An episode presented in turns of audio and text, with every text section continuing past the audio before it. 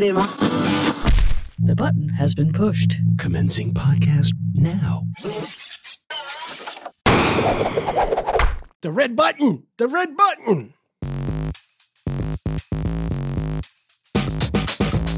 Welcome to Pop Tech Jam, the independent audio magazine about consumer technology, pop culture, and anything else we feel like talking about here in the, uh, what is it, 2022? We, we're six weeks into 2022.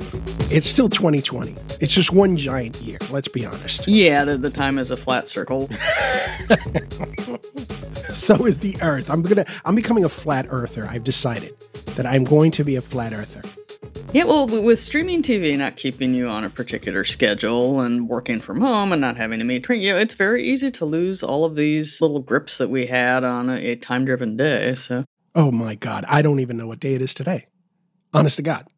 yeah, no, it's very easy. I, I have to look at my phone sometimes when I wake up in the morning and say, "Oh, okay, it's this, it's this day," which is bad. But the, the New York area, I know a lot of offices are making noise about reeling people back in, at least for the hybrid work, and a bunch of the financial firms down in the lower part of Manhattan where they make all the money are saying, "Oh, you got to come back in March or mid March," and so we're starting to see now that the, in the city at least that Omicron has blown through that this return to office thing seems to be picking up steam again. Microsoft just announced, I think, out in at least Washington State uh, because they've got cases falling in high vaccination rates. They want people to start coming back to the the Microsoft offices in Seattle next month as well. So maybe this whole two year interlude could be coming to an end for some people. Yeah, let's hope. Let's hope. Because I miss being in the studio. Yeah, the, the whole personal interaction thing. When you don't do it for two years, you kind of realize, oh, yeah, there's family and, and people you live with, but the whole, like, we're all going to have to get retrained on office socialization about, okay, this is when you go to the water fountain and this is how you behave in the hallway and, and the elevator because we haven't done it for so long and people forget and have gone feral in their ways. So, I I can imagine. I know exactly who has gone feral, myself included. yeah. So, uh, so, so we'll see. But while We we, you see. know, we're waiting for these things to come back. Uh, are, are you excited? At least uh, speaking of the streaming TV, the Star Trek: Strange New Worlds uh, announced it was going to come out May fifth. The Obi Wan miniseries is May twenty fifth on Star Wars Day in the in the big Disney Star Wars uh, live action. So we have that to look forward to at least. And there's so much stuff, so much stuff I have to watch, so much stuff that I think we're going to have to do a whole segment to talk about the stuff that I'm watching now. So why don't we talk about that like after we do the news? Yeah, yeah. Why, why don't we do the tech first and then the pop Sounds after good. that, and and you can uh, the, catch me up because you you're usually way ahead of where I'm at with the streaming thing because I tend to get very uh, distracted and, and down the rabbit hole to some documentary series, and for you know WandaVision's been out for a year or so. There you go. There you go. Anyway, let, let's uh, let, let's roll into some news here. As you know, another Super Bowl has has come and gone, and even if you don't like the game itself, the commercials tend to be the draw for people who really don't care about football or who just want to go to parties and eat snacks with their friends and not really pay attention to the game. But there's the Super Bowl, and then there's all the hype over the very expensive commercials that run in the breaks of the game. And this year's event was notable for the large number of ads for cryptocurrency companies buying those very pricey ad spots. And normally, like the Super Bowl, I think, okay, they're going to sell beer trucks and Doritos, you know, during this big game. But I, I was watching it, and there was at least, I think, two or three cryptocurrency advertisements. One was for Coinbase. And the only thing in the ad was this multicolored or color changing QR code that was sort of bouncing around the screen like a pong ball that was just lost and trying to, you know, break out. And so it got people's attention that, hey, what's this this floating QR code? So everyone goes and they gets out their phone and they focus on the QR code and they go to the site. And apparently it crashed the Coinbase website or overloaded it so much. So which is probably not good if you're going to spend all this money on a Super Bowl ad to have this very coy QR code bouncing around and, and making people wonder what it was, maybe shore up your back end so your website doesn't crash when millions of people take you up on that offer. That's good advice, JD. Good advice. Just putting it out there. But the cryptocurrency did, I think, for a lot of people who were still on the, the fence about do I want to pay more attention to this, the ads did have an effect because the App Store download charts after the game show, people were apparently intrigued enough to uh, start downloading cryptocurrency apps uh, just to check it out. So I don't know if this is going to be a, a big shift to the digital coins, but time will tell. On the topic of app stores, Microsoft has announced a set of 11 new principles for its own Microsoft App Store uh, intended to promote competition. Now, these new rules are in line with the Open Apps Market Act legislation that the Senate just advanced in an effort, among other things, to get software companies to treat all apps equally and not favor their own programs. We know who does that. And this move comes as Microsoft is trying to win regulatory approval for its $68.7 billion purchase of video game publisher Activision Blizzard, which it needs to sign off of 17 regulators around the world to get that deal approved because of all the, the various antitrust and and fair practices laws. So Microsoft all of a sudden uh, decided we're going to have these principles uh, for, for fair competition as we go through this regulatory process where everyone's looking to make sure we're not going to form a giant trust. So hey, JD, completely coincidence. Complete yeah, the, the, coincidence. The timing they were going to do it anyway. I'm sure they were going to do it anyway. Yes, so that's happening, and I think it'll take a while for this video game acquisition to actually get through. So we'll, we'll be checking back in there frequently. Now, Samsung, they always tend to kick off the big product year with a very early in the year event. I think it used to be timed around Mobile World Congress in February. But Samsung recently held its Unpacked 2022 event to show off its new Galaxy S22 smartphone line and a few other items here and there. You, as a Galaxy owner, uh, I don't know if you pay attention to Samsung's product calendar, but they, they did roll out some new stuff. The new Galaxy S22 and S22 Plus, they don't look that much different from the older Galaxy S21 models. They don't. They don't at all. Yeah, they got some new colors, and I guess older models had sort of a, a, cheaper plastic, but they put that a super tough Gorilla Glass Victus Plus on both the front and the back to help make the phone be more durable. So you have some Gorilla Glass wrapping your phone now to, to keep it uh, safer from the dropsies. Um, nice. Both phones have a 10 megapixel camera on the front for your selfies there, and three cameras, the three eyed raven that you hate, on the back. The screens are uh, 6.1 inches for the S22 and 6.6 inches for the S22 Plus, hence the Plus.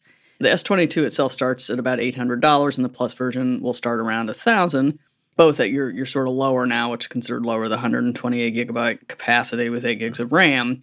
But it was the Galaxy S22 Ultra, not Ultron, the Ultra, that might be turning photographers' heads, especially if you do a lot of smartphone photography. The Ultra, which has a starting price of $1,200, sports five cameras, including a 40 megapixel selfie camera on the front and then four cameras on the back. And one of these is a 108 megapixel wide angle sensor, and then they've got you know your telephoto and, and your, your regular lens so four cameras on the back one on the front that is a lot of camera in a phone and the ultra has Why? a 6.8 inch screen Why? so it's it's for people who are serious about their, their smartphone photography So just buy a camera. well you know people want the all-in-one device because they don't want to carry a bunch you know they don't want the batman utility belt going around and another thing because you were a former note owner i believe I still have my note. I still use it.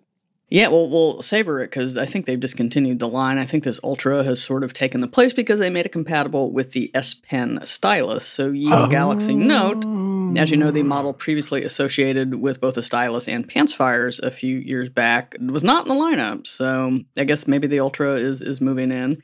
Are, are you still using your Note? Are you deeply attached to it? Are you sad that perhaps it may have come to the end of the road? I am uh, actually now that I can run Android 12 on it. It's kind of zippy it's hanging in there, and it's a Note 10. So this, this five camera super expensive model does not appeal to you? Yeah, I'm gonna have to say uh, negatory on that one. Yeah, because if, if you thought three lenses on the back staring at you creeped you out, just imagine four. Like we're getting into like spider eye territory here. Yeah, no, no, no, no, no, no, no. I'm not listening to you. Yeah, no, so no, no, no I, I, I, myself, I do a lot of smart smartphone. I was very intrigued, but you know, we'll see what Apple does in the fall because I'm kind of like up to my neck in that ecosystem. But Samsung does make very nice hardware, as you have shown me uh, when we were back in the studio. Handsome Galaxy products. Uh, moving on, uh, Tinder, the popular site for finding new friends, has announced a change to its pricing policy for its premium tiers. I guess the premium tiers they offer more features than your basic level, as premium tiers do. When Let me Tinder let me say launched, something here. Hold on one second, JD. You are a classy, classy person. Okay, Tinder is a site to find friends. This is the Midwest version of this.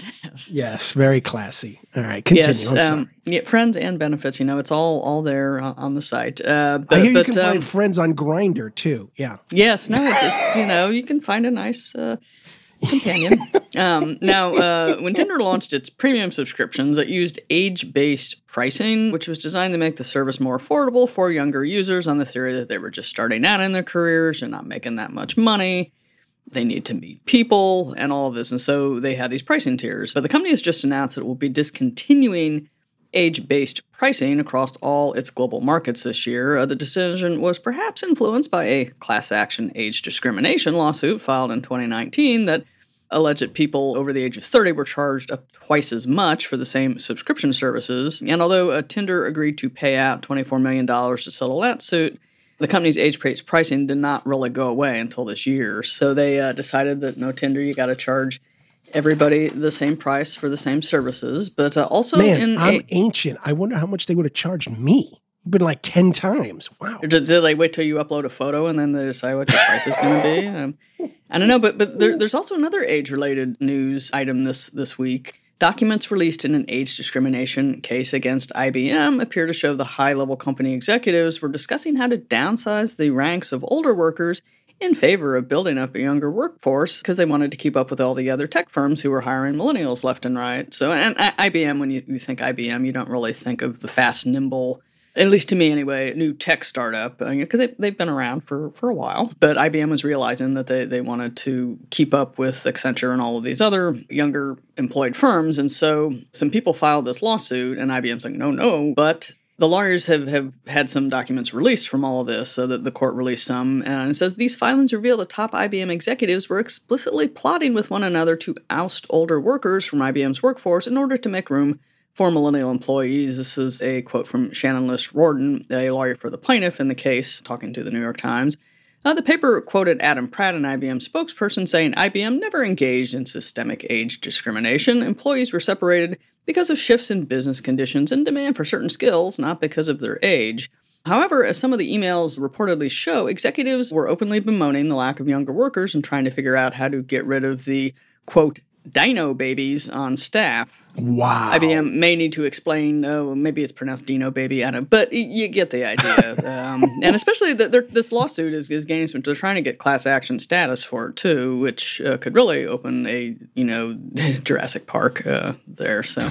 Oh. Yeah. So, yeah, the older workers are not having it. And you know, you got to value all your employees because the older workers That's have the knowledge. Yeah, the, the, younger workers may have more energy, but the, the institutional knowledge there, uh, you, you, cannot discount that.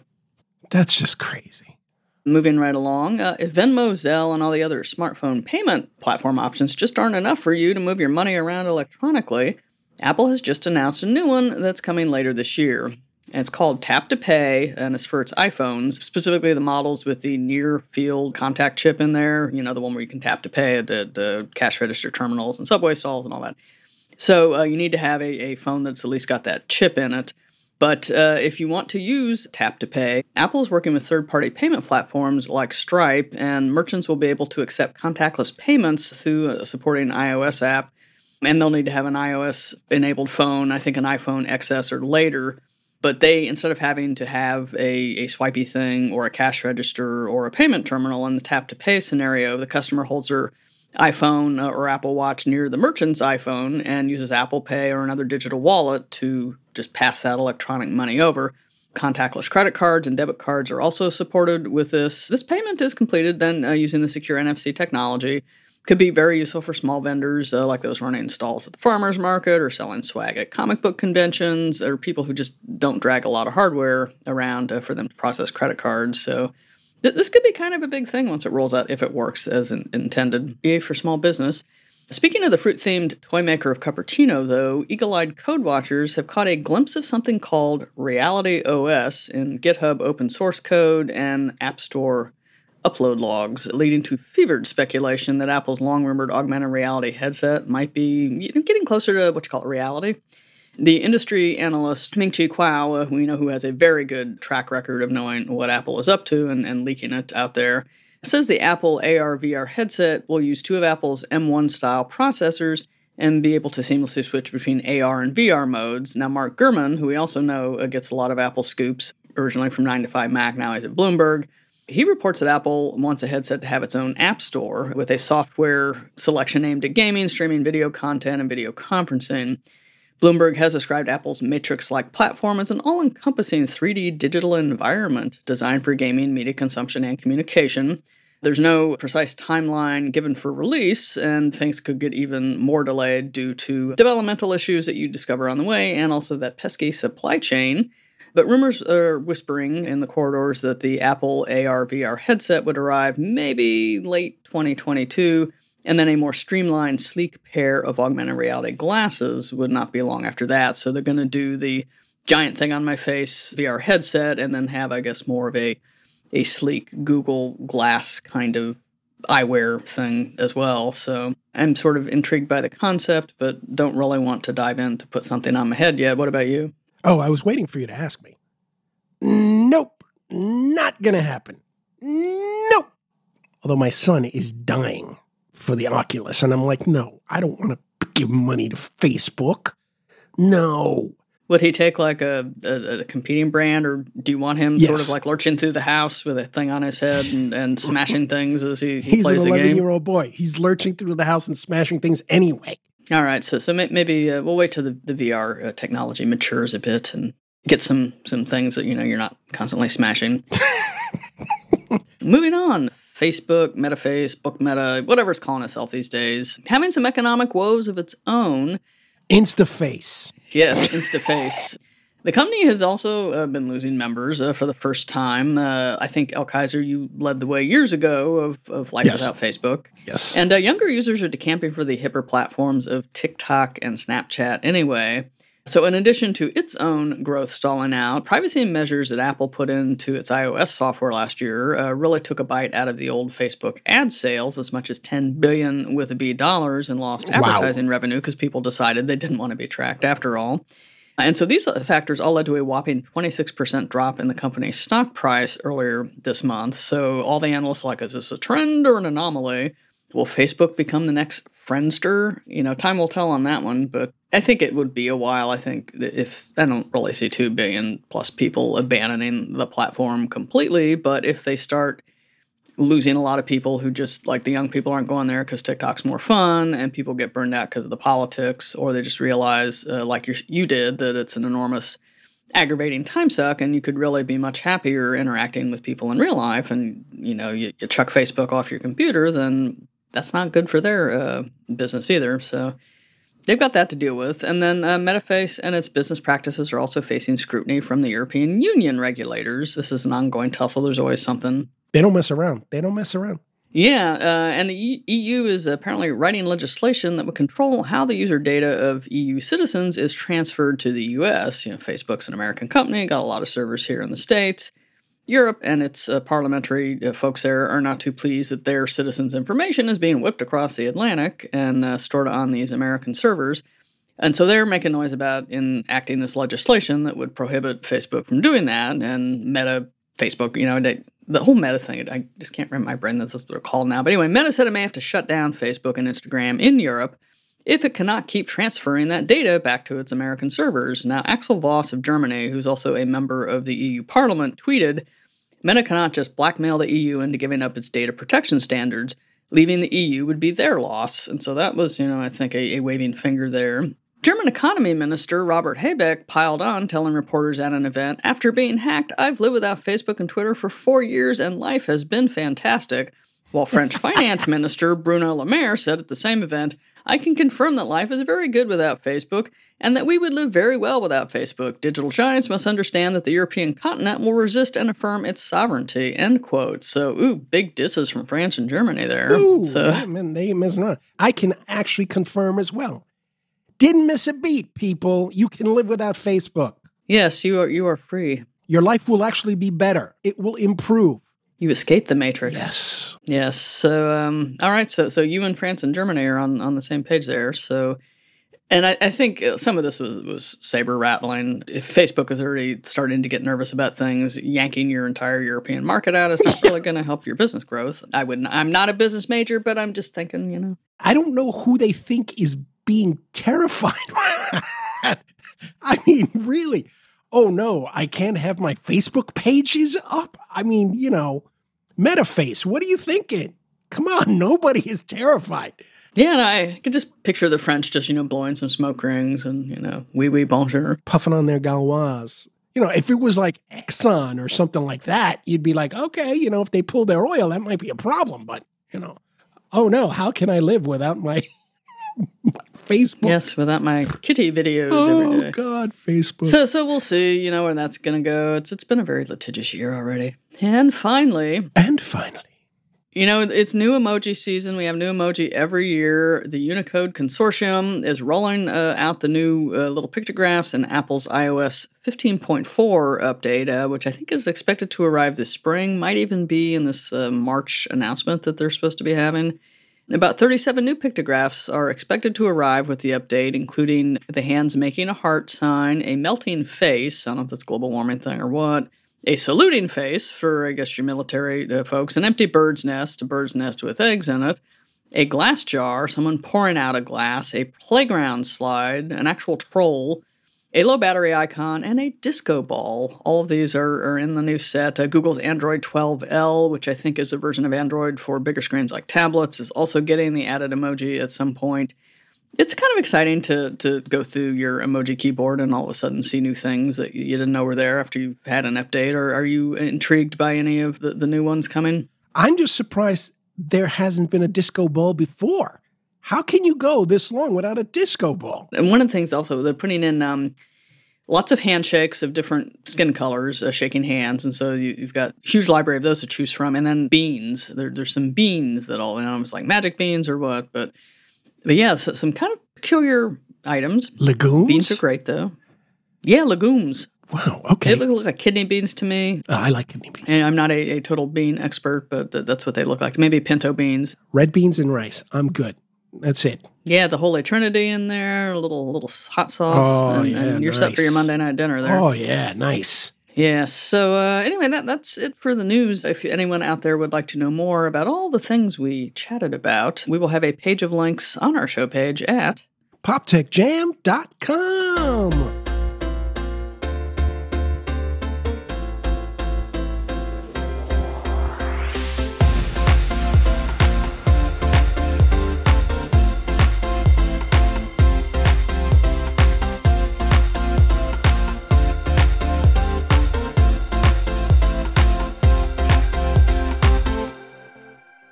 JD. Pedro. I got to ask you a question. Go right ahead. This is a legit question because this really confuses me. What is it with all of these directors and Hollywood types who take issue with Marvel movies? I don't understand this. They claim they're destroying Hollywood and destroying filmmaking and even directors who make big popcorn movies are like getting upset. Martin Scorsese got upset. Whole bunch of people. I don't understand this. Hollywood always made big blockbuster movies, popcorn movies. Yeah, since like the Flash Gordon serials and oh my even God, back yeah. before then. Is is it because Marvel's got a large empire? Maybe they're hogging all the actors, or people's attention for art house films and serious fare has lowered because we're all really into She Hulk. I mean, what, what's I don't what what's their beef? I would, yeah, you know, She Hulk. I, I I get it, but no, I mean, it seems to me they're still making indie films and they're still making pretty interesting adult films. Yeah, I just watched don't Look Up last weekend, and uh, that that was not a Marvel movie. It was a satire, but it wasn't a Marvel movie. So. It's not like Benjamin Cumberbund is only doing Doctor Strange movies. You know what yeah, I mean? Yeah, he's got Power of the Dog going on. Yeah, exactly. so uh, and last I checked, attendance at Marvel movies was not mandatory. Um, no, exactly, and, and, not stealing from their bottom line if the audience you know has free will to go see what they want to see. But is is it just that perhaps there's a the amount of Marvel movies? I I don't know. I got to say, though, it seems to me, and please forgive me for painting with a broad brush here, but it seems to me that the audience for a Martin Scorsese movie may not be the same audience that's going to go to a Eternals movie or a, you know a Spider-Man movie. You know what I mean? they're not going they're not going to choose one over the other. If anything, they'll watch both. Yeah. The reason I- it just all of a sudden popped into my brain was because I saw the Doctor Strange trailer, multiverse thing, the sequel, Mhm. and apparently Doctor Strange is the is is replacing Tony Stark as the father figure for Spider Man and all that stuff. I haven't watched Spider Man. I'm waiting until it comes on Disney Plus or whatever. Same. But the trailer, which I saw on YouTube, has uh, what appears to be a clip of maybe possibly Patrick Stewart as Professor X. Oh, yes. Right, which means that they're absorbing in this multiverse thing. They're introducing the Fox character. Yeah, so does that mean all the the legal copyrights and lawsuits are over now, and they can actually mesh the world? Because that was way they had to be separate before, because there was different studios that Disney bought them. Fox. They bought the Fox library, so they literally own now the X Men movies. They own the Fantastic Four movies. So they're bringing this in to the universe. So I'm thinking, well, why is that a bad thing? I mean, I'm, I'm not even being sarcastic or facetious, whatever the right word is. It's like, I legitimately don't understand. You go watch a Marvel movie or you don't. That's it. Anyway, that, I just had to get that off my chest. I will not be going to the movie theaters in the near future anyway, so it's not a problem. So Yeah, yeah. So yeah, because you know, if it wasn't the bed bugs, it's the virus germs, and and also New Yorkers can be a tad rude in, in actual movies. And if you paid twenty dollars for an IMAX thing, you don't want to have someone talk all the way through it. So yeah, I, I can see the appeal of sitting at home in your nice, comfy house and and watching the film on your own terms. Plus, you know, you can do your own bathroom breaks. So. Maybe they're seeing Marvel as like the Walmart of movies, and it's taking out all of the small stores on Main Street. I mean, I, I, I didn't read the the uh, article that you did uh, where, where people were complaining about it, but Oh, it's been a series of articles. It's just people, it's all over the place. Anyway, let's, instead of the movies, let's talk about TV. Specifically, the Marvel DC battle that's going on on television. hmm All right. Because, you know, this fascinates me being a comic book geek from way back. yes, I'm Yes, and- absolutely and you were- fascinated by were you DC originally and went to Marvel, or were you Marvel and went into DC, or were you both? I was Marvel originally, but I always loved Batman. So Batman was the only DC character. Couldn't stand Superman. I mean, Superman that that was the stretch in the Silver Age when he was fighting, you know, like gorillas and you know big giant robots and stuff like that. And Batman had turned into a more serious character after the Batman 66 TV series. So Batman stories were really great, but I had always been Marvel. Fantastic Four was the first comic book that I ever got into. Then I got into Thor and all that stuff. But anyway, the TV landscape is fascinating to me with the comic book wars because DC has gotten it right. Not to say that Marvel isn't doing a hell of a job. Hawkeye is a great series. WandaVision, fantastic series. They spend an enormous amount of money to get it right. Hey, Moon Knight looks fantastic. Oh yeah, yeah. No, well, it seems like Marvel, with the the big Disney backing too, they have a lot of money and they can afford to be a little bit more playful and take some chances with some of their properties and do shows like WandaVision, which were, you know, if you haven't seen it, you know, it's it's high concept, but it's really effective and. Maybe you know a, a company that's a little more conservative wouldn't want to take those creative risks, but DC has they've been doing a lot on TV, like the whole CW network and all of that. They were launching a lot of comic properties there, or are you seeing them on TV, or are they doing more in the movies? I know the Zack Snyder movies were not particularly well reviewed for DC properties. the last Suicide Squad movie was very good. I mean, really very good. And the spin off series, Peacemaker, from that series, which was originally a Charlton comic book character, is fantastic. It also clearly doesn't have the budget that the Marvel shows have. But the acting, the the idea, the the just the the entire vibe, it's a heck of a lot of fun. It's the number one show in the world right now. Peacemaker. Ooh, I did not know that. Okay, so and and you are are watching along. I am watching along and it just fascinates me how DC is getting it right on television, on streaming, but having so much difficulty in the films. It seems like, you know, they should be in the same category as Marvel. They have the money to spend. It's not like they're hurting for cash. They've got Warner Brothers or whatever, whoever owns AT&T. I don't even know who owns them anymore. But the fact is, they should be able to compete with Marvel. They can do the same thing Marvel is doing. And in Black Adam, really? Was that who they bring out next? That's the next movie from DC. Black Mm, Adam. Yeah, no, the DC, the, they're the first Patty Jenkins Wonder Woman was the last DC movie I think that I really fully enjoyed, and there, there were bits of. I mean, the sequel was not good. I think there was too much studio interference in that, and parts of Aquaman were kind of interesting, but a lot of the DC movies they just seem to be really heavy and leaden, and the Marvel movie franchises, and maybe it's their choice of directors, just lighter. And even though they're fighting big, scary villains and things are ripping the world apart, there's a, a sort of levitivity and a sense of hope and optimism. And I think part of that is Marvel's long history as kind of the scrappy underdog to DC for a lot of the the 20th century. So I don't know if that is just playing forward into their their properties, but and and, and DC did not always be that way. Remember the Superman movies of the 70s that we sort of went to the theaters when we were young and thought they were fabulous and and all that and then all of a sudden marvel has kind of figured out how to do movies and and this giant tv labyrinth of their entire universe getting woven together and and dc's getting the tv but yeah the movies is just there's something there's like some some type of you know leaven in there that's missing from the, the big bread of a dc movie Yeah, and like I mentioned before, I'm looking forward to the Moon Knight television show. I was a big Moon Knight fan from Marvel. Whatever Peacemaker second season, I'm in. All right so that one's gotcha Yeah, Titans is a great show. They're getting it right. I mean, the Flash, the Arrowverse type thing, that's like, meh. You know, Stargirl's okay.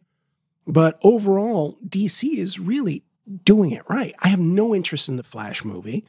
I have no interest in the fact that they're bringing back seven or eight different Batmen. You know, this this Batman movie that's coming out next month. No interest in seeing oh it. the one with RPattz uh, yeah, hmm yeah, I think you were not pleased with that casting and the yeah, yeah. The the I, I saw a trailer and I thought, oh wait, this is a Batman movie. Yeah, no, I'm I'm not looking forward to it.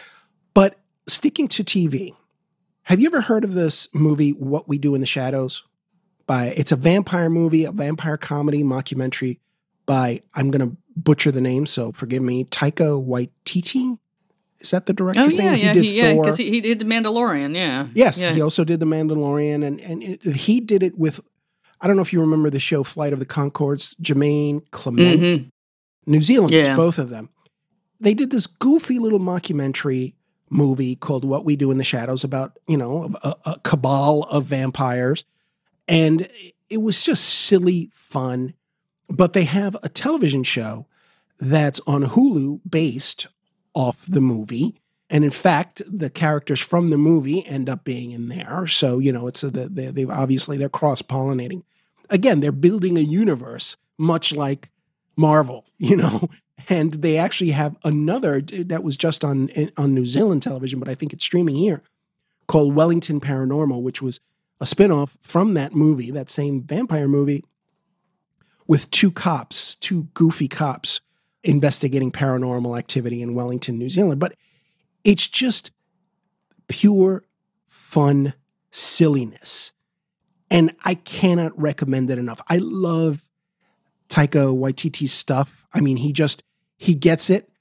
He can be equal parts funny and serious. This is goes strictly on the funny side. He can make big. Yeah, and this is Netflix, movies. you say? This no, this is on Hulu. The TV show, the Hulu. Okay, Hulu. Yes. Right. The the movie, the television version is on Hulu. The movie, I think it's on Amazon Prime.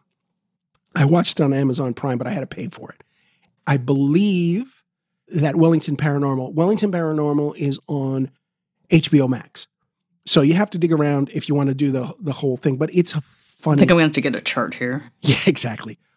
If you watch only one, watch the TV series. It is hilarious, like laugh out loud funny. And you know from what I've been saying uh, over the last two years through the pandemic is that I don't want anything serious. I want, there's enough seriousness going on in the world right now. I want fun. I want light. Pure escapism. Yes, pure escapism. Same thing goes for The Witcher season two. The first season of The Witcher was incomprehensible to me.